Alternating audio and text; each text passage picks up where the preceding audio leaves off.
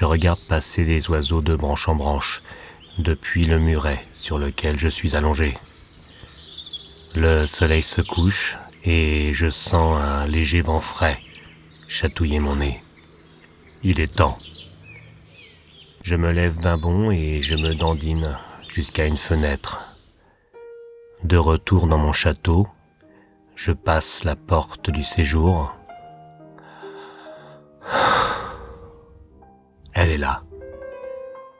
Elle m'attend. Je me glisse entre ses jambes et je me pose près d'elle sur le canapé. Je pose ma main sur sa cuisse et mon nez vient effleurer son bras. Je me décide enfin à me lever sur le bas de son ventre chaud. Elle pose sa main sur ma tête, scrute l'arrière de mon oreille et finit par faire glisser ses doigts le long de mon dos. Je n'en peux plus d'extase.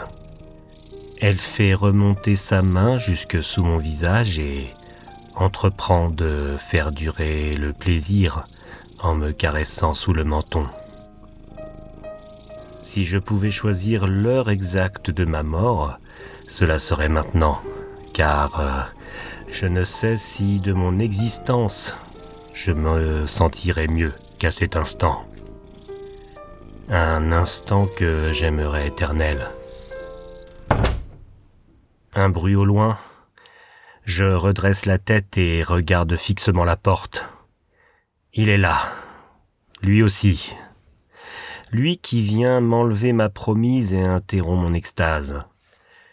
Il approche et fait mine de vouloir me toucher. Je me redresse, fronce le nez et siffle sur lui. Je saute du canapé et pars furieux.